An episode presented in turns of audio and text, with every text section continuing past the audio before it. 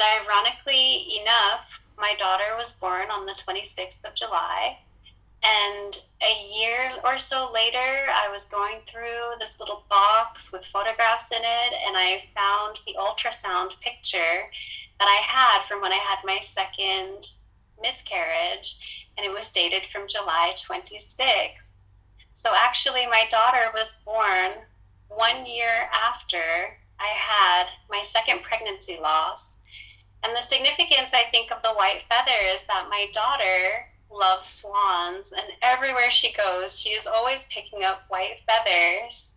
So, I don't know, like, even though some of the experiences that I've had have been painful and unexpected, like, I really feel like the two pregnancies that I lost in between, there was a reason that I experienced that. Like, I really feel like there was um, there was some downloads that happened for me during that time that actually prepared me for the birth of my daughter. And yeah, I, I needed to know. I needed to learn that. So, and in astrology, you know, the ascendant is a really important part of our of our natal chart my daughter was born with her ascendant at 29 degrees Cancer, and the Sabian symbol for that is a daughter of the revolution. And my son was born with his um, with his ascendant at five degrees Gemini, and the Sabian symbol for that is drilling for oil, which that one talks about how you have to go and dig really, really deep to obtain valuable resources. Wow. And that resonates with me too, because I really feel like that was my experience with his birth. Um, having to really, really dig deep to find my reserves of power in order to um, in order to go through that experience. And then to have to continue digging deep in order to find other resources that I need that were going to be beneficial for me later. That was a tidbit of a conversation that I had with Victoria Moreno. Stick around for the full conversation where she dives deep into the radically different experiences of birthing her two children. She also talks about the postpartum period of becoming a mother and how important it is to be nourished and nurtured. This is where her true passion lies in supporting mothers. I hope that you find this conversation as nourishing and nurturing as I do. I am so excited to share what we are about to share with one another and with you all that are listening. She recently came back into my life because of content that I have been putting out as I start this new venture of my business, as well as simultaneously becoming a mother. Literally finding out I was pregnant on the very day that I launched my website. And with gratitude, I would like her to introduce herself and talk a little bit about why she reached out to me, as well as what she is doing to help support women in the world. Thank you, Olivia. It's a pleasure to be here with you and to be connected with you again after all these years. Um, my name is Victoria Moreno. Um, I'm 35 years old and I have been married to my beloved for seven years. Um, I currently live abroad in Switzerland and we've lived here for three years after leaving the United States in 2016. And this year I just finished my Innate Traditions postpartum care certification training with a woman named Rachelle Garcia Seliga. Um, she is doing some beautiful work in the world. Um, she is a midwife and she has been practicing midwifery for 20 years. Um, she did all of her studies in Mexico, um, apprenticing under numerous different midwives on the whole scope of midwifery, from traditional midwifery to medical midwifery. And her mission right now is that she is working to um, revitalize postpartum care. So, this is something that I am very passionate about. Um, I'm a mother of two. Um, I've had four pregnancies, two that resulted in live births, and two that were pregnancy losses. Um, and navigating this terrain as a woman and as a mother, and having experienced the challenges that come along with postpartum in our culture today, um, her work really spoke to me. And so I um, am really proud to be able to be supporting women in this way um, as we are midwifing a cultural shift. Um, so I have a son who was born in 2014, and I have a daughter that was born in 2018. And both of my babies were born at home, but I actually had very, very different birth experiences with them. Um, my son was born under the care of a midwife. Um, and with his birth, I had a really challenging labor that lasted for 50 hours. Wow. Um, and for me, that was such a journey through the fire. It was really like one of these underworld type experiences. It wasn't anything like what I imagined it would be. And it was an initiation into motherhood that was extremely raw and intense and it was powerful too because I ended up learning a lot. Um, in between the birth of my son and my daughter, I had two early pregnancy losses, um, and those really taught me a lot as well.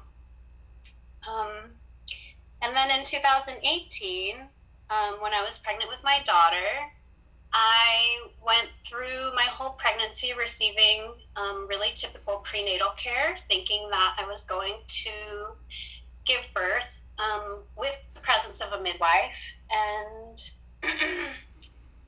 using the experience that I had gathered from my first birth, I actually had enough discernment to decide to fire my midwife when I was 38 weeks pregnant, and I decided to have an intentional unattended birth with her. Um, and that free birth experience was incredibly transformative and healing.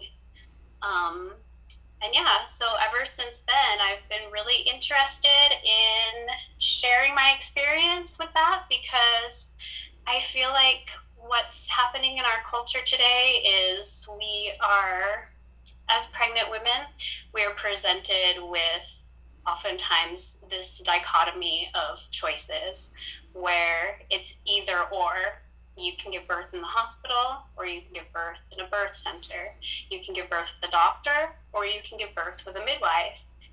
And I didn't really know that there were so many other choices. Like, I feel a lot of women um, aren't really presented with this option of giving birth unattended, giving birth with the support of just a doula, giving birth with your mother, your sister, your trusted friends, um, maybe calling on calling on the help of your grandmother. Maybe you have a grandmother who's alive, who's birthed a lot of babies and has a lot of experience with that. Or even just the experience of like calling in your ancestors in the spiritual realm for guidance, which was um, which was actually what I did when, when I had my daughter. Um, I would have loved to have like a wise woman or a birth keeper who was accessible to me, but um, unfortunately that never manifested. Um, and it's okay that it didn't because I ended up having all the support and the resources that I needed. And the birth that I had with her was absolutely ecstatic. So um, here I am, just sharing my experience about um, physiological undisturbed birth and how this is a viable option for many women. Um, yeah, just wanting to share that. Yeah, and what a gift it is. Like, what a gift it is for me that you reached out to me. And for a little bit of backstory upon how we met was 10 years ago. We were acquaintances because I came to your work on the frequent and uh, definitely connected, but had, hadn't connected on the level that we're connecting now. And for you to reach out to me to give me support in this time, and also interested about what I am offering with sound and how the two are related to one another and how they can support one another, has opened my world up. Like, I can totally relate with that of not realizing there's more options out there. And even though I'm not going to choose what is what you referred to as a free birth, which I didn't even know was a thing, which is hilarious because that's how women have been giving birth for thousands and thousands of years. I am yeah. deciding to still do quote unquote a more traditional route of going to a birthing center because of my um, feeling of safety with it since I live so far away from a hospital. I live an hour and a half away from a hospital. So if something did um, go wrong, I would feel quite vulnerable. So being in a birthing center gives my my peace of mind and will make my body more relaxed, which will make my labor labor go more smoothly. But to even know that that's a thing, which of course it's a thing, and to have my uh, world opened up in that way and be inspired by these stories of of your personal story that you've shared with me. I'd love if you feel comfortable to share a little bit about it and um, just to realize that there are other ways. There are other ways of approaching the sacred point in the start of life, the start of um, your new life as a mother. It's like it's a rebirth for the mother as well as birthing in a being into this world.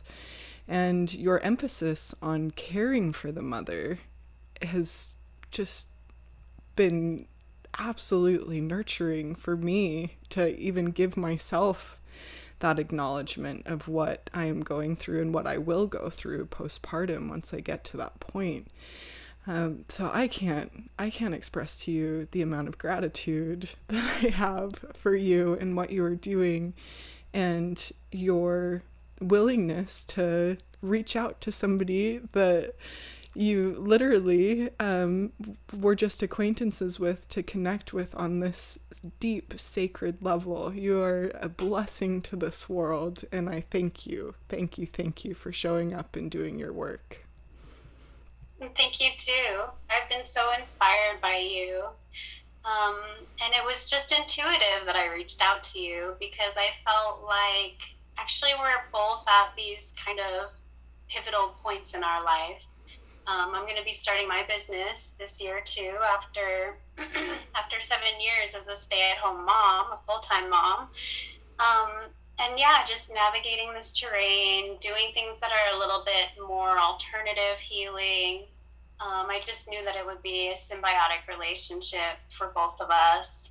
And um, it's in the spirit of, of what I believe the world needs more of right now, which is women connecting to be able to support each other, to create the communities that are no longer intact. Yes. Um, so that so that we we can do the work that we need to do and so that we can have our cups be full as mothers um, because we all know that you can't give from an empty cup and unfortunately there's so much pathologizing of the postpartum period and i feel like that really puts a lot of blame on the mother when it's really a societal thing um, there's nothing wrong with mothers if mothers are feeling isolated and alone and depressed and without anyone to witness them, that doesn't represent a deficiency on the part of the mother. It's a deficiency of our culture right now. And so I feel like it's really important for us to be reaching out and supporting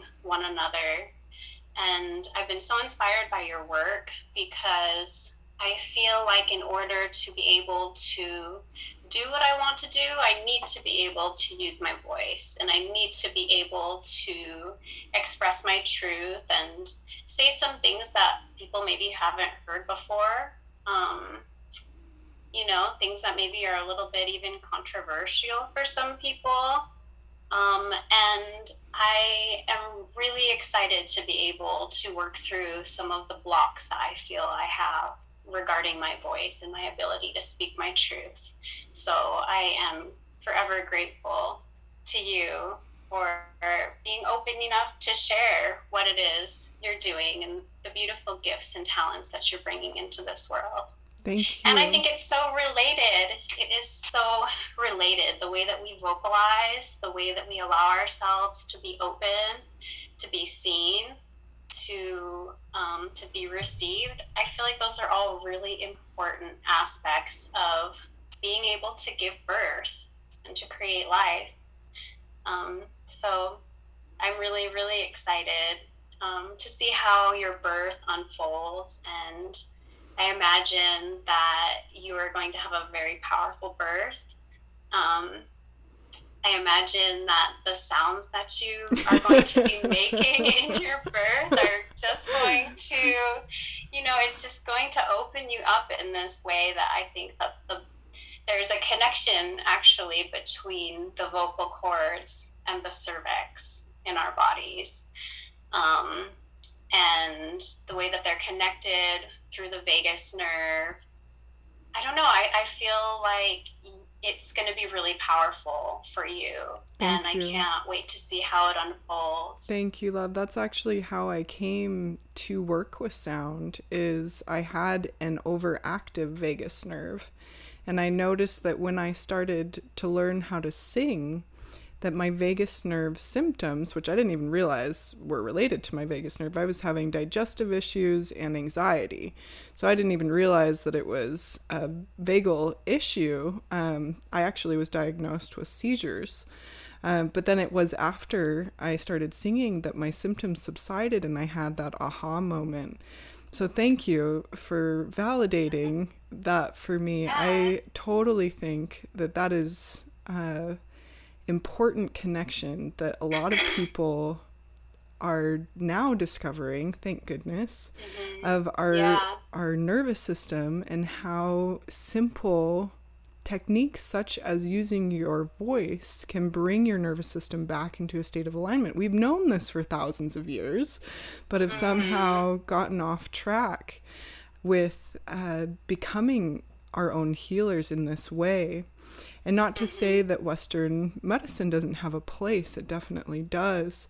However, I also think that there are many ancient practices and techniques and medicine, herbal as well, that we have lost touch with that we are now reconnecting with. And you touched upon earlier how this is such a timely connection with us both bringing into the world and stepping into our power, stepping into our offering to the world.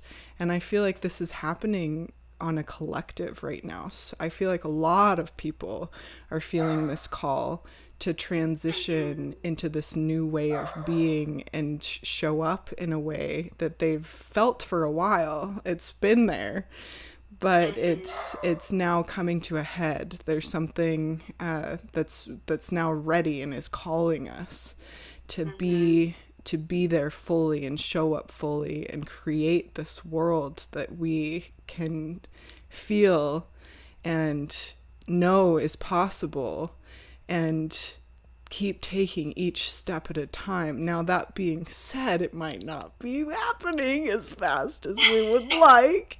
And we've, we've tended to speak on these days of significant astrological events, this being one of them, um, where Saturn um, is in a little bit of tension. And I, I, I I'm so grateful for you because you also are connected with this realm of planetary influence for all of us.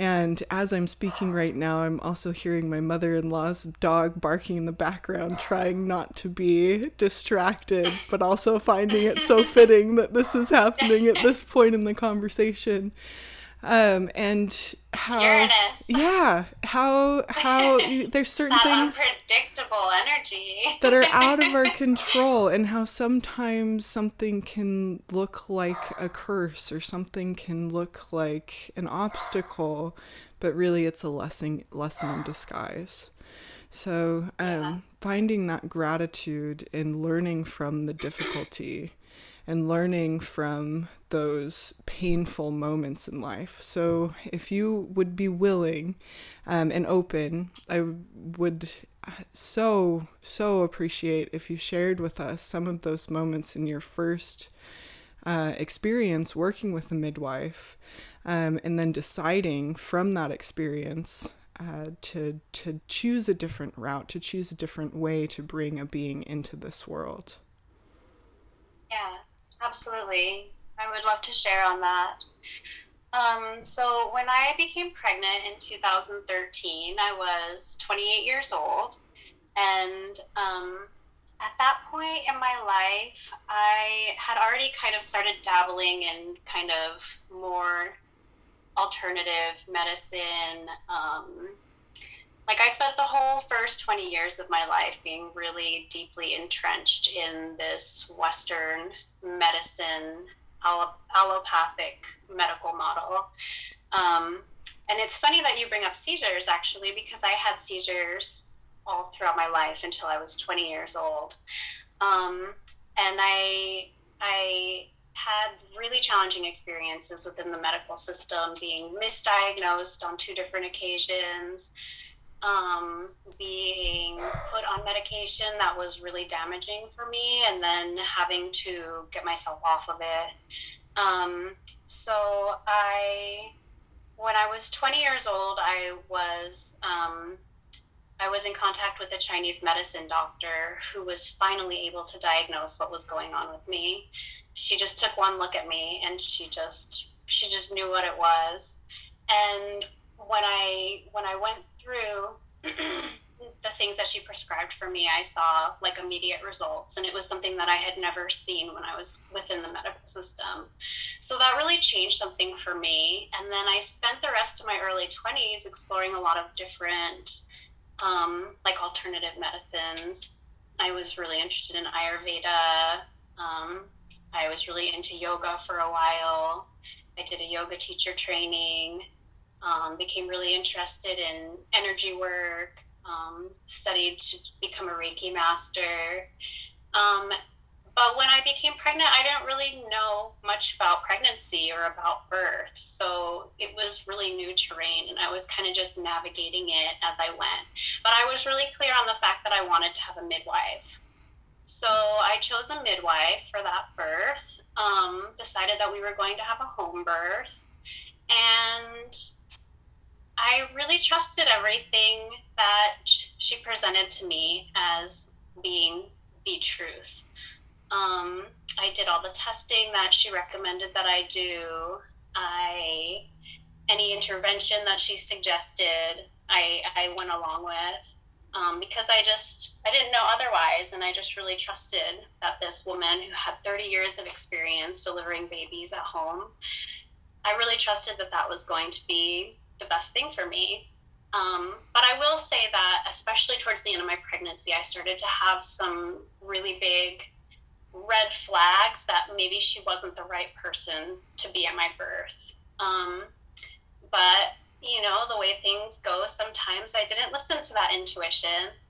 And um, when it was time for me to give birth, I was almost, I was really quickly approaching 42 weeks. And so a lot of midwives, especially if they're licensed midwives, have certain they have certain liability, and a lot of times they won't let you go past 42 weeks. So, um, she came into my home, and I was really pretty close to like I felt like my labor was about to begin, like my mucus plug was starting to come out, and I was starting to feel some contractions, but they weren't really very regular, very close together. Um, and then when we were doing a vaginal exam, she did a membrane sweep on me without my consent, which a membrane sweep is something that's kind of a more natural way of inducing labor, where they just stick their finger into the cervix and kind of make a ring around the membrane, which then causes you to bleed and it causes your water to break and you know, at the time I, I knew that it felt wrong, but I didn't really know I didn't actually know until later that that was what she had done. So, I mean, that was the first thing, and then my labor did begin, but I feel like it wasn't it wasn't the time that my baby was ready to be born, um, because what ended up happening was that um, my baby was in an asynclitic position, which is when they're their head down, but their head is turned to the side. So instead of the baby coming down through the crown of the head, which is then putting equal force on the cervix and causing it to open, um, my cervix wasn't opening. My contractions weren't following a regular contraction pattern. They were all over the place. Some were really long, some were really short. Um, and yeah, so I ended up um, laboring at home for 50 hours. Um, it was really intense. Like, it was so much more intense than what I had thought it was going to be. Like, I had really bad back labor. And she was giving me some herbs to try to make things progress more. But also, I didn't really know much about herbs at that time. And in retrospect, I know that what she was giving me was really pretty aggressive. Um, so there were moments in that in that journey where I kind of like shut her out and I would go within myself and I would do what I needed to do. And at that point, I felt like my labor was progressing really well. And then sometimes she would come and interrupt and be like, okay, you can't stay in the birthing pool because it's going to slow down your labor. But I really wanted to be in the birthing pool because that's where I was most comfortable you know, or there was a point where she was like, you need to be more active because, you know, we have to like work this baby out. So we're going to go outside in your backyard and you're going to climb these hills. so I was like climbing these hills in my backyard. And every time a contraction would come, I would just like fall to my knees. And it, it was really, really a lot more aggressive than I thought it was going to be. Um, and then at one point, I just told her to leave me alone you know, I just, I finally was like able to speak up for myself. And I was like, I'm going in the birth pool. Our birthing pool is set up in our backyard. There happened to be this really intense summer storm that was happening. So I was in the birthing pool and the rain was just coming down so hard and there was like lightning and I could see my midwife looking at me through the window, you know. But I, I felt so good in the pool and I felt so good in the rain. And um, I think the most powerful point of that whole process was at one point I like reached down and I felt my baby's head. And it just it felt so soft and he had so much hair. And I just like felt so much like validation that like wow like just listening to my body and listening to my intuition is is really helping you know like this our, this baby is going to be born soon you know? And so I really wish I would have stayed in the tub but at that point, I told my midwife that I could feel his head. And then she was like, You have to come out of the tub. It's getting too cold, and the baby can't be in the cold, so you have to come in now. And I wish I would have just stayed in that moment and listened. But what ended up happening was that um, I had three hours of a pushing stage. And because his head was turned, it was really, really hard for him to make it all the way through. Um, and then as he was getting really close, um, I could feel like this ring of fire. You know, that's like what a lot of people describe it as that sensation of like when the baby is about to start is crowning, you feel this like really intense ring of fire. And I had talked to my midwife before the birth many times about how when the baby was crowning, I didn't want to push because I had heard that that increases the likelihood that you're going to tear. So, um, yeah, so I was really close, and then my midwife was she was really coaching me a lot to like push, push, push, um, and she was saying like you know get it's time for this baby to be born and get this baby out, you know, like I mean, maybe she was trying to be encouraging, but um, yeah, so I, I gave it one really big push and I felt this like popping sensation in my yoni. And I was just like, oh, I just tore. And she was like, No, no, you didn't tear. I don't see anything. It's fine. When you have the next contraction, you need to push again. so then the next contraction came, and there was more coaching to push. Um, and I pushed again, and I felt another popping sensation. and um, well, my baby was born, but I did have two like bilateral tears that were really deep and they were actually internal. So it wasn't something that you could see from the outside, but it was like the inside had torn in two places. And yeah, I was so disappointed that that had happened. Um, and then our son was born, and my husband was the one to catch him. So I was really happy about that. But within seconds of my husband catching him, she she picked the midwife picked the baby up and immediately started doing like mouth to mouth on him and I was really confused because I thought that he seemed fine. It just I really like I had this like s- such a visceral intense feeling in my body of just like wanting to hold my baby, you know, like I had like never wanted anything so bad in my life. I just like wanted to hold him and she, she, she was holding him and eventually she did put him on my chest, but it was like just that really painful moment of like, I don't know. I just sort of felt like she was like trying to mm-hmm. hero the situation in this way. And I, I really felt like it kind of robbed me of my power in that moment. So, um, yeah, so I, I, I healed from that. Um, I I didn't need stitches. I, I actually opted not to get stitches, which I think was really wise. Um, and I did have a really challenging postpartum. Like it, it wasn't what I expected. It was a lot more um, intense, and we just moved across the country, so we didn't have family around. It was just my partner and I, and he didn't have paternity leave. So for hours, you know, for like ten hours a day, it was just me and the baby. Um, and yeah, I just felt really lonely, and I felt like there was such a big thing that was missing. You know, like not having community witness me, not being like held and nourished in the ways that I really needed to be. Yeah, which is so um, common. That's like the classic experience for women, especially in the United States culture. Mhm. So yeah, so you know, I, I always had such mixed feelings about that birth. Like, I felt very proud of myself that I was able to do it, and I really, really felt like really powerful. You know, I felt like a warrior. So I was really proud of myself, but in a lot of ways, I felt like something wasn't right about the way that all that went down, and I couldn't really explain it and anyway, I think that when women do suffer from birth trauma, a lot of the times the narrative is really like, well, a healthy baby is all that matters. And I just don't believe that that's true. You know, the mother and baby are a dyad. And if the mother isn't well and isn't feeling supported and nourished, then I think that that does affect the baby.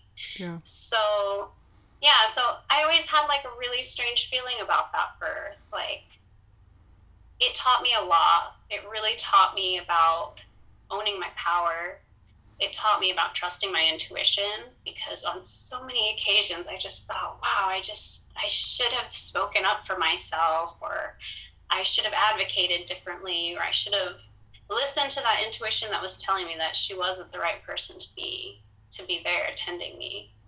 But, um, yeah, the, the good thing about it is that I learned to be really discerning. I have learned to use my intuition. It's like a muscle. The more you use it, the more, the stronger it gets. And I feel like that's such a vital thing for mothers to have is a connection to their instincts and their intuition. Um, and yeah, and eventually I also kind of wanted to step out of the mentality of feeling like I was a victim and recognize the ways that I had like pedestalized my midwife. Like I really felt like she was the expert and she was the authority, and I really had to like be a good girl and listen and do what she told me to do. And I just didn't know that I could say no. Yeah. Like I didn't know that I could like decline certain interventions. I didn't know that yeah, that I could own the experience so fully. And isn't that a metaphor for how a lot of women move th- through the world in general? Like, I feel. Absolutely. Yeah. Yeah. So, this influenced how you chose to give birth to your second child and in between that having having your um, uh, losing two two pregnancies and really being the midwife for yourself as you were losing um, the two pregnancies in between. So, with th- those experiences, as well as the experience of your first birth, uh, leading to the experience of your second child, um, and again, anything that you feel comfortable sharing with, I feel it will be beneficial to so many people that we don't even know or will never see or will never have conversations with. But I feel like these stories help help not just ourselves by by being able to express it to one another and share our truth, but have medicine in sharing them with other people that we have no idea how it's going to help um, by by voicing uh, our own truth, our own experience, and um, just again gratitude is overflowing in my being for you right now to to share these these vulnerable points but also powerful points. Like you said this is our power owning our power and recognizing those difficult moments as learning experiences to then reclaim our power uh, mm-hmm. when you get an opportunity to do so. Yeah. Oh definitely. I mean i i have mixed feelings about the birth of my son but i I really feel like I I wouldn't change it. You know, like I, I wouldn't change anything that happened actually because um, because it's taught me so much and because actually the pain and the trauma I've been able to alchemize into um, like a source of power. And so I'll share a little bit about um, what happened next. So um, in 2016, when our son was 20 months old, we decided that we were going to try to move abroad. And so we sold our house and pretty much everything we owned, and we put a camper on the back of our truck. And we set off into the unknown looking for a different way of life. And for 15 months we were traveling overland. Um, we traveled from Utah. Well, actually, we started in Michigan. We started in Michigan and then we went to Utah and then down the coast of California, through Mexico, and through Central America. And when I was in Costa Rica, we were camping um, on the Osa Peninsula uh, on this beautiful beach outside of Corcovado, Nas- Corcovado National Park. It's like one of the most remote places on earth, I think. Um, and I was seven weeks pregnant, and one night there was a full moon, and this storm started to hit us. We were camped right on the beach, um, and it was it was an epic storm, really. Like I don't think I've ever seen a storm like that in my life. It was it almost felt like it was like hurricane status. the rain started coming down, thunder, lightning, palm trees were tipping over. And as I was laying in bed looking at the moon and looking at the rain on the window, I started to feel this like cramping sensation um, and it got intense really, really quick. Um, my partner was asleep, and my son was asleep. We were all really all nestled in bed together. Um, and I, I suddenly felt this feeling inside of my womb of something being like ripped apart. Like I, th- I think what it must have been was that the egg that was implanted on the uterine wall had suddenly like detached because I, I felt it so so strongly. Um, and i just knew that i was losing the pregnancy. Like I, I, never had any doubt. Like i knew that that was what was happening. Um, and it was so intense, especially right in the middle of this storm that was happening. Like, I really felt like what was happening inside of me and what was happening outside in our environment were like the same, you know? Um, just this raging storm was happening. And, and I felt contractions coming over me that were actually really regular which was different than my first birth because I never really got to experience the feeling of the contractions coming regularly. Um, but yeah, I, I, knew that I was going to. Um, I knew that I was going to birth this this seven week baby, um, and being that we were where we were, there was no other choice that I had. There was no way that we could have driven through the storm. There were no hospitals around. I don't know that that's necessarily the path that I would have taken anyway, but the fact that like the only option that I had was to like just confront this and just to to surrender to it. Um, and yeah, so I, I remember just crying and my partner waking up and holding me and um, it was a really like intimate moment actually you know i was really happy that he was with me through it and i felt his love and his support and then waking up the next day and like assessing the damage to the beach where there's just coconuts everywhere. Trees are lying down. There's rivers coming where like no rivers were before. And i just remember like sitting on the beach. I just like dug a hole in the sand and i was just squatting over it as i was bleeding. And um you know something about it even though there was a lot of grief there for me to process something about it was really powerful. Like i felt like there was like this way that i was connected to like the earth energy that was um that was it like aided in my releasing that pregnancy. Um so yeah, so that was that experience. And then a few months later, I was pregnant again. That was also in 2017. and at this point, we were back in the States.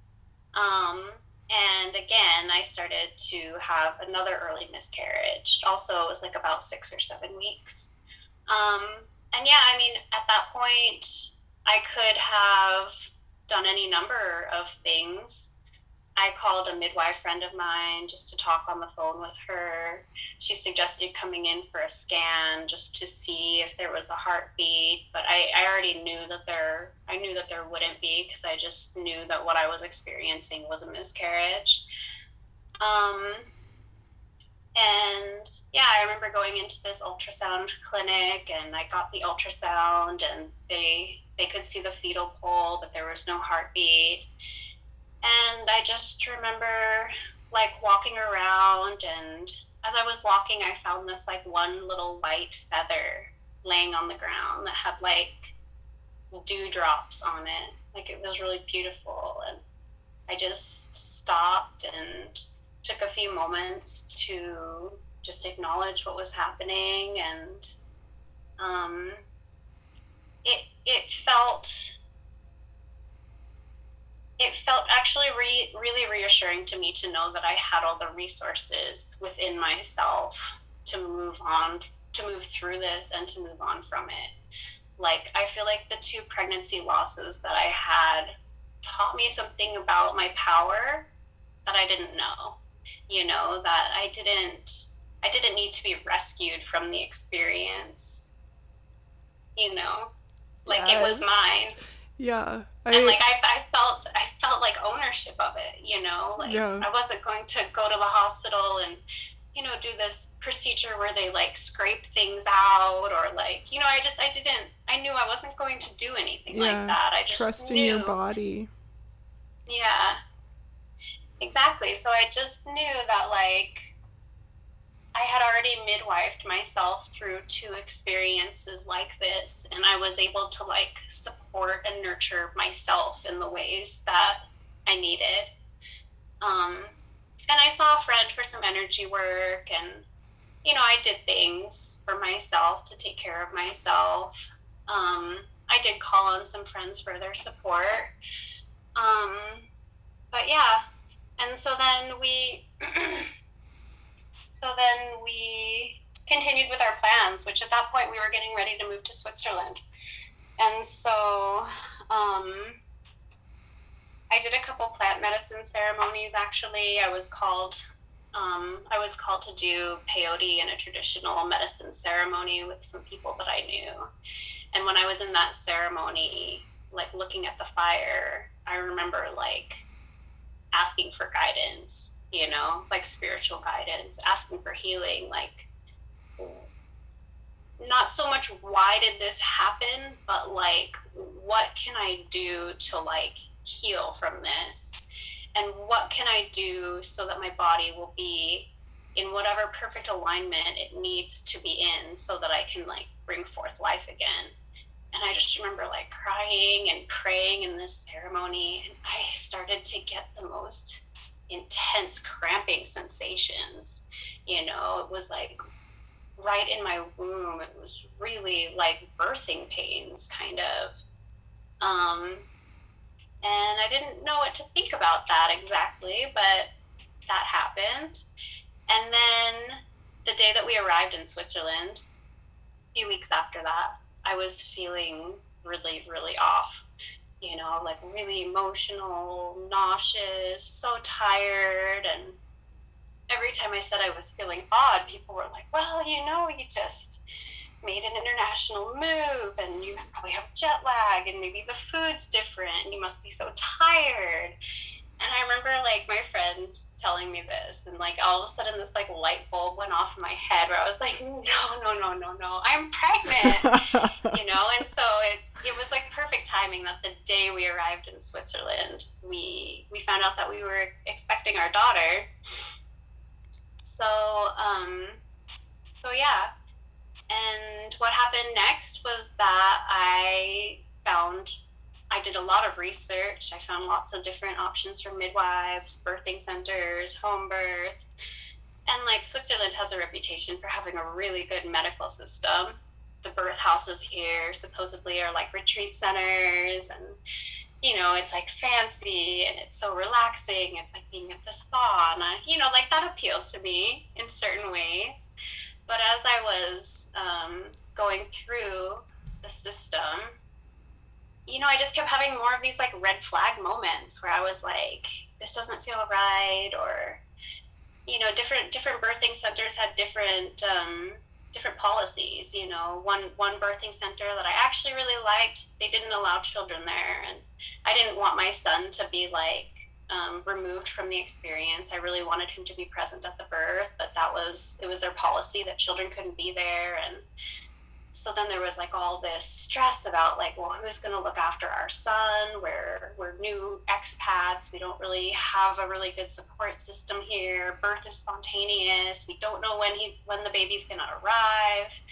Right in the middle of like a holiday season, you know, in late July when everybody's on vacation. So I was like more stressed out about that than I was about the actual birth, you know, just like what are we going to do with our son? And it just didn't feel right to not have him with us, you know, because I really wanted him to be present and to be able to like witness this transformation within our little family unit. And then um, yeah, I saw a lot of different midwives. I saw some that spoke German. I saw some that spoke French. I wasn't really fluent in German or French at that point. So, and then, you know, they have all these different requirements. You have to have the ultrasounds. You have to, um, you know, you have to do the group B strep test and the gestational diabetes thing. And it, it, like none of it felt right. It didn't feel like something I wanted to actually do or track your weight. You know what? That's one thing about pregnancy that I hate. I do not like being weighed. it just stresses me out. Yep, yep. You know, so like every time I was getting on the scale, I was like, I don't want to do this. Like, I don't feel like this is really necessary. I know that I'm I know that the baby's growing. I know that I'm growing. you know, like I just didn't want to be under that stress. Um, so, yeah. So then at one point, we went to go and see um, a different midwife. I was like 36 weeks pregnant at this point. Um, this was in the German speaking section of, of Switzerland. And we found this beautiful birth house that was in like the most idyllic alpine meadow. So beautiful. Um, but I was trying to be really clear with my birth plan. Like I had everything written out and I didn't really want to do like vaginal exams every 20 or 30 minutes. I didn't want continuous fetal monitoring with this band around my belly. Um, I really didn't want to do the vitamin K injection for my baby right after she was born. Um, and I remember the midwives were like, well, if you don't want to do this stuff, then you need to like write out a contract saying that you understand the consequences of if you don't do this. And, you know, with the vitamin K, your baby could have a brain bleed. So you have to like write, I understand that my baby can have a brain bleed, but I'm declining. It just felt like so full of fear, you know. I knew enough at that point about what I wanted and didn't want, you know, and with with the vitamin K, it's I guess it's legitimate that um, you would need the vitamin K if your baby was born in a very violent way, but that like wasn't what I was going for. Um, and actually, just throughout my entire journey with with prenatal care, it's there's always so little emphasis on the spiritual aspects of it, and so much emphasis on like the pathologizing of it. Um, so yeah, I, I just I felt like it wasn't going to work, and then at one point, this German speaking midwife was like, she said something about how like we need to do the control like we we need to do the control and i was like what is the control? And they're like, that's just what we call the appointments. They're called controls. And I was like, but you can't control birth. You know, like the idea, just the idea that we can try to control something that is inherently so wild and unpredictable. I don't know, it just really it really made me feel really strange. And I remember when we got into the car after that, appointment. I was 38 weeks pregnant at that point. I just remember like crying to my husband, I'm not going to give birth here. I don't want this to be the way that my baby is born. This, this still doesn't feel right. And he was like, Well, what do you want to do then? Because like we were running out of options. And I was like, But we have all the options, you know? Like, I really just want it to be on my terms, in my space, undisturbed, where I'm comfortable, with people who aren't going to be pressuring me to do things that I don't want to do. And so, yeah, so we decided that we were going to be having a free birth. Um, and it's funny because that was on a solar eclipse. Solar eclipse happened. I had this huge breakdown, decided that I was going to fire everybody on the birthing team. we drove to like it's called Hornbach here, but it basically is like the equivalent of like a Home Depot. We drove to Home Depot. We bought like really basic, primitive birthing supplies, and we just got ready to just do it at home. And um, two weeks later, it was the day of the lunar eclipse. It was the day after my due date. Um, so I was 40 weeks and one day and I was just folding some laundry one night at about nine o'clock at night, and my water started to trickle out. And yeah, I, I was so excited. I was so happy. And so I put my husband to bed, put my son to bed because I just knew that I had like a lot of things that I wanted to do. And I just got this like sudden burst of energy. So I was like scrubbing the bathtub and I was making all these like labor drinks, you know, making like herbal infusions and electrolyte drinks and prepping all these snacks and little things that I wanted to have for postpartum. And then at about midnight, I decided to do this really funny, it's like a headstand, it's like a spinning babies technique where you like do this like headstand for a while. And that's like to encourage the baby to get into a better position so yeah, I just felt called to do that. So I just did a headstand for a while, and then And then I decided to take one big puff of cannabis. and the reason why was because it's it's a plant ally of mine. It's something that I'm really familiar with. I had done enough research to know that cannabis has been used for thousands of years for women during their birth. And that was something that I really wanted to do with my first birth. I really there was points in my birth where I was so overwhelmed and I was in so much pain and I really just wanted to take one single puff of weed, and my midwife wouldn't let me. So this time I was like, I'm doing it.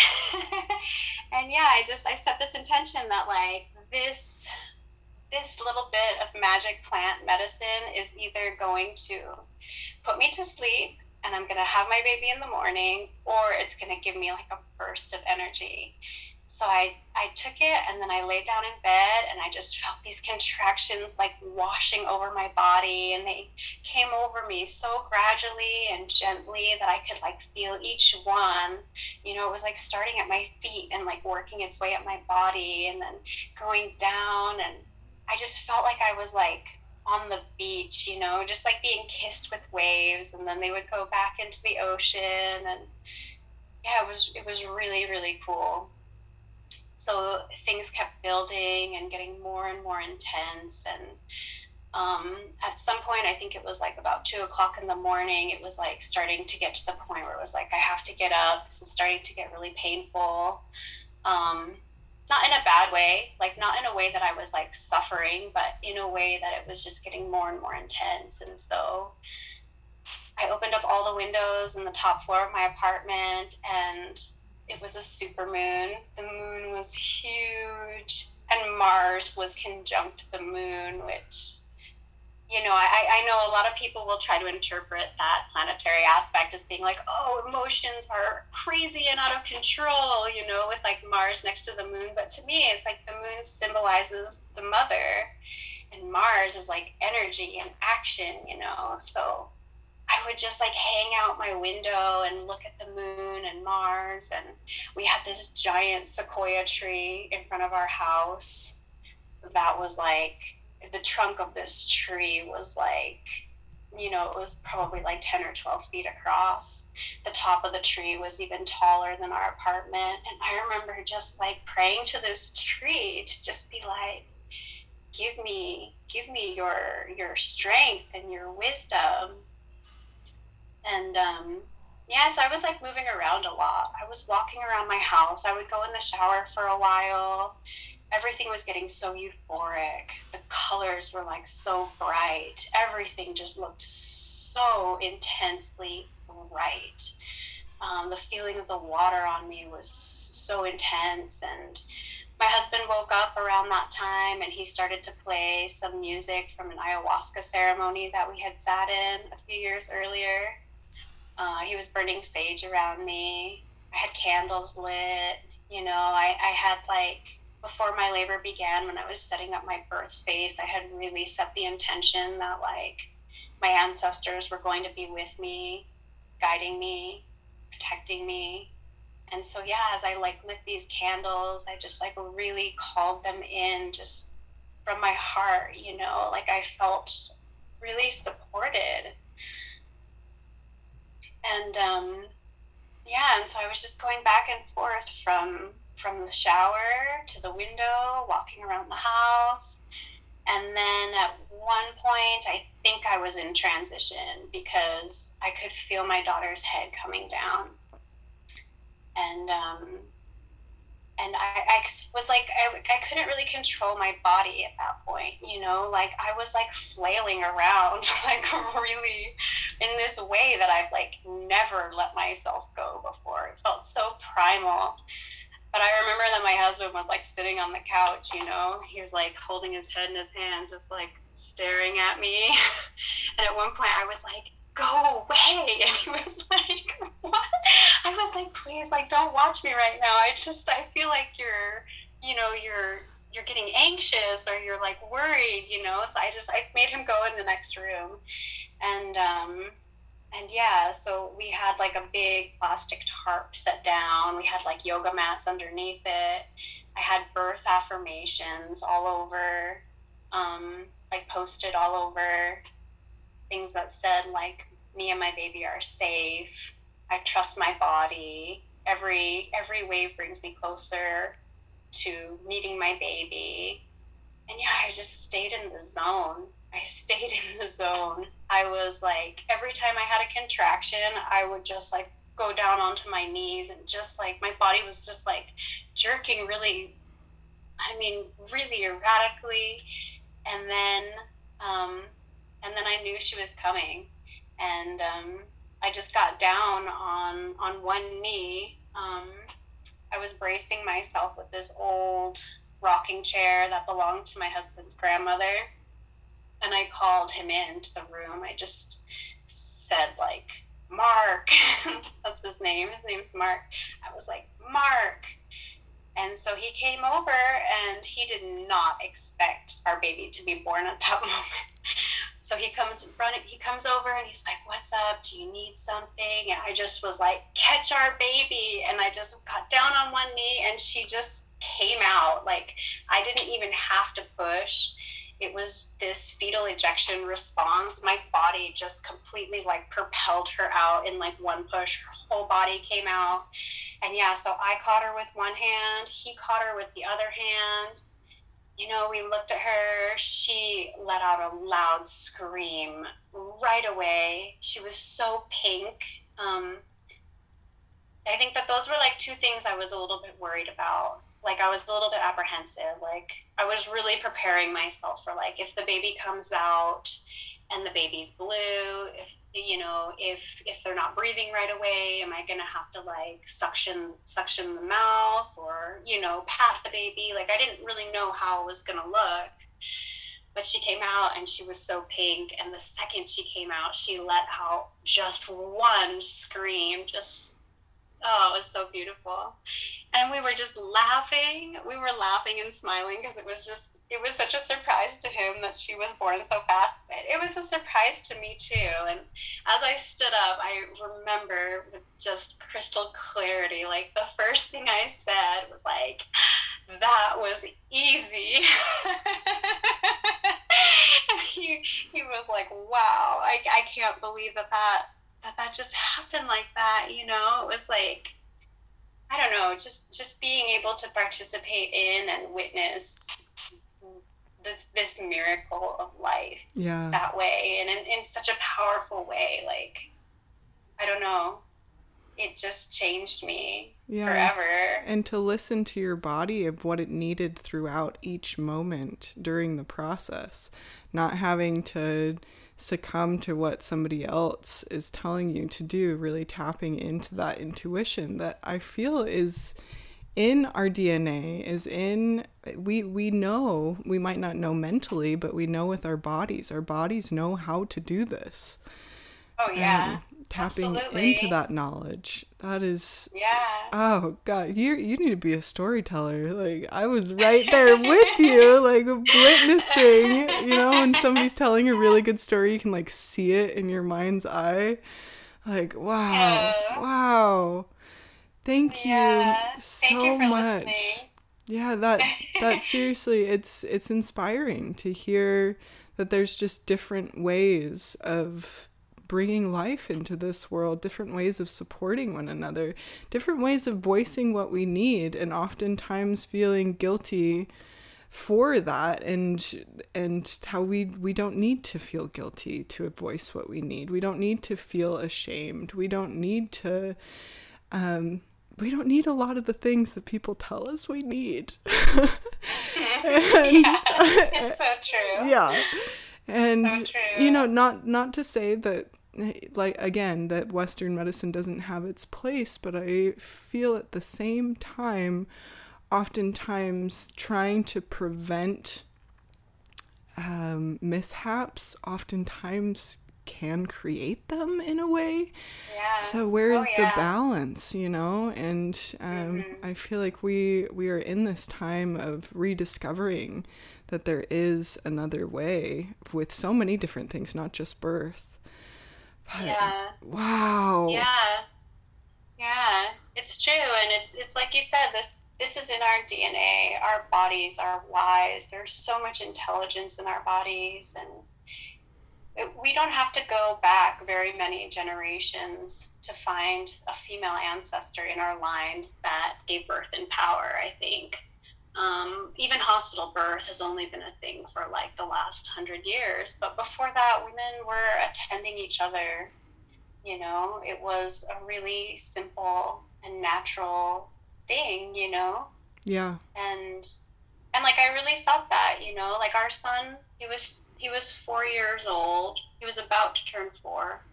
Um, he woke up like an hour later, and um, yeah, we are just like all nestled in bed. It just seemed like the simplest thing. And when he woke up, my husband told him, like, your little sister was born. And he was just like, just, he couldn't believe it. He was so excited. And he just came and jumped in bed with us. And we had the placenta in a bowl. He was like mega interested in the placenta, you know. but it's just like the simplicity of it. It yeah. was so simple that like in that moment we went from being a family of three to a family of four, and it was like it was that easy. It was so simple. Yeah, that is so beautiful. Oh, love. Yeah, and coming back to ha- filling our cups, and um, I just eh, I I can't even believe that I wasn't even thinking about that. I was so focused on okay, at this week the nervous system is developing. At this week it can be able to hear. At this week I'm going to start feeling the movements. I wasn't giving any thought to how I can nurture myself, which is going to help you know bring the next phase in life where they're still super vulnerable um, and this wonderful gift that i received in the mail that i had no idea came from yours truly i i I seriously this book has changed my life. I've I've gotten to the point where I'm actually at the recipes. It's called The First 40 Days and I'm blanking on the woman who wrote the book, but I'll put it in the notes of the show for anybody that's interested.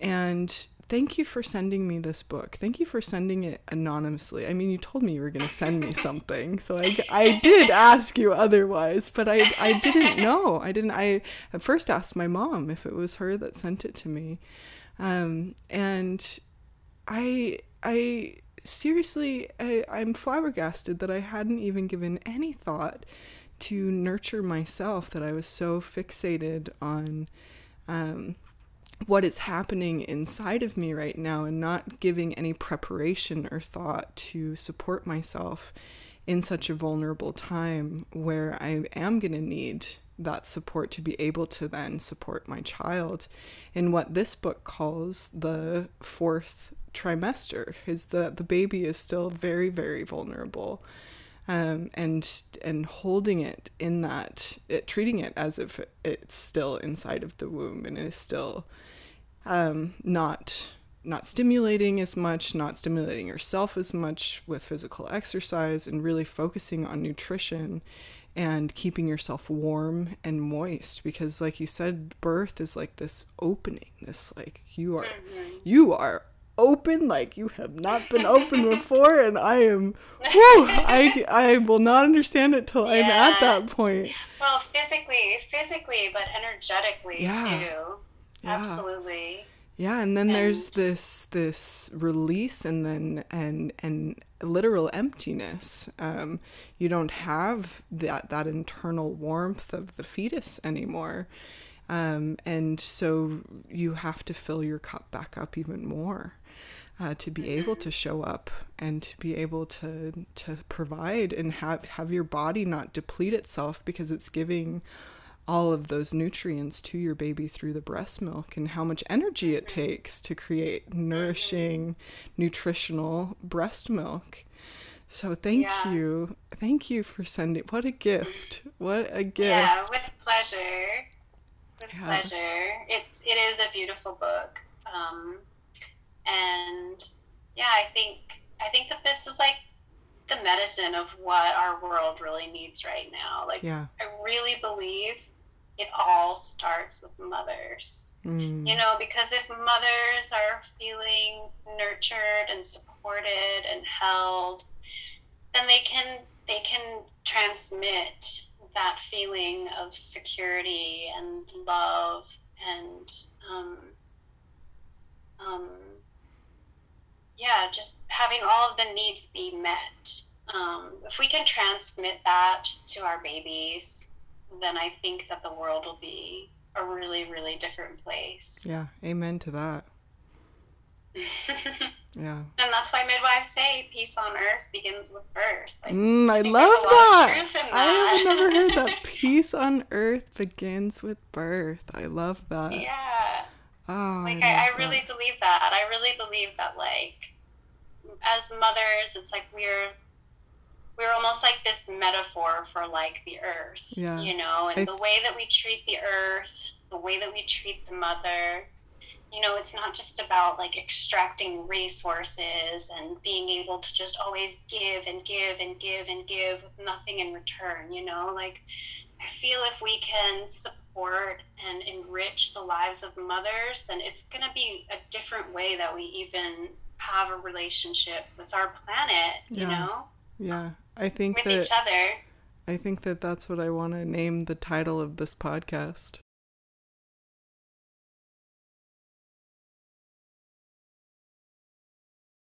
So, as we come to a close, I would just like to put in here how people can reach out to you. How do people contact you so that they can be as supported and nurtured as I am from you? Um, well, you can email me. My email address is Victoria Cara Moreno, all in one word, um, at gmail.com. Um, and yeah, I'm I'm in Europe, but I'm available to do consultations with people. Um, one thing that I would really like to be doing is like free free birth consultations with women, um, especially um, on topics like how to overcome birth trauma, um, how to overcome fears that are coming up, how to resource yourself so that you can have the community support that you need. Um, you can also find me through the Innate Traditions, um, the Innate Traditions webpage. There's a practitioner directory that you'll be able to find me with my contact information.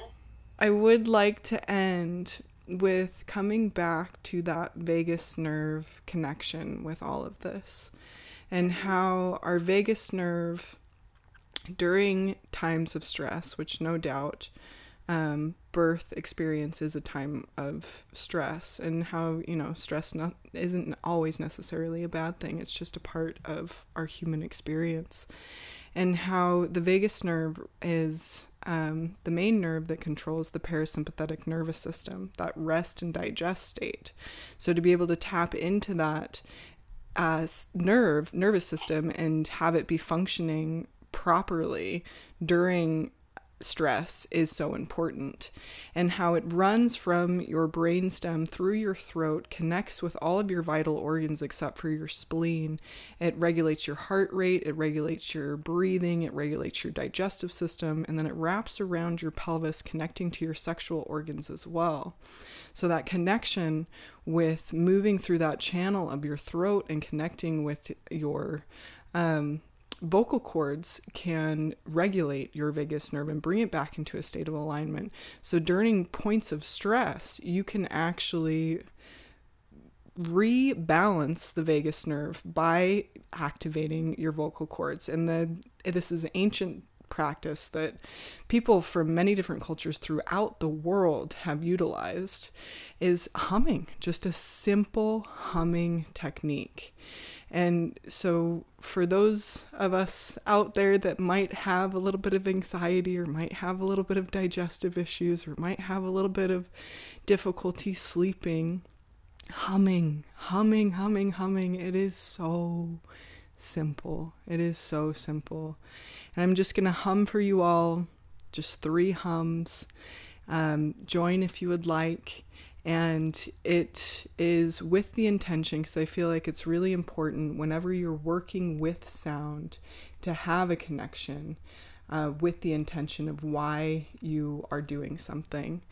And so begin by closing your eyes, connecting with the space that you are sitting on, feeling the contact with your feet on the ground, feeling supported by those two places of contact with what you are sitting on and with your feet on the ground. Taking a big deep breath in and releasing it. And taking another big deep breath in to hum. Hum.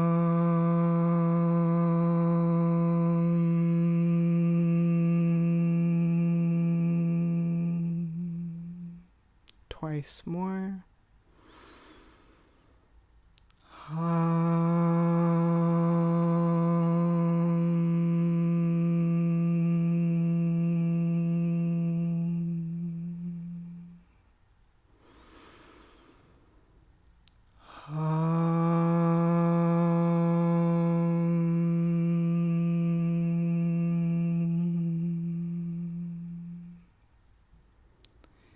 taking a moment in that silence.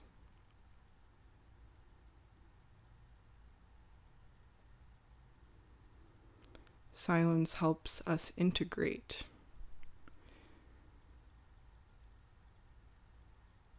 Helps us reconnect. Helps us process. So, intentionally listening to nothing.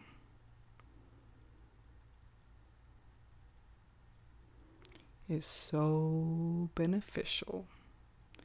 Thank you all for listening to us share our stories today, share our knowledge with one another, our gift with one another to come into each other's lives.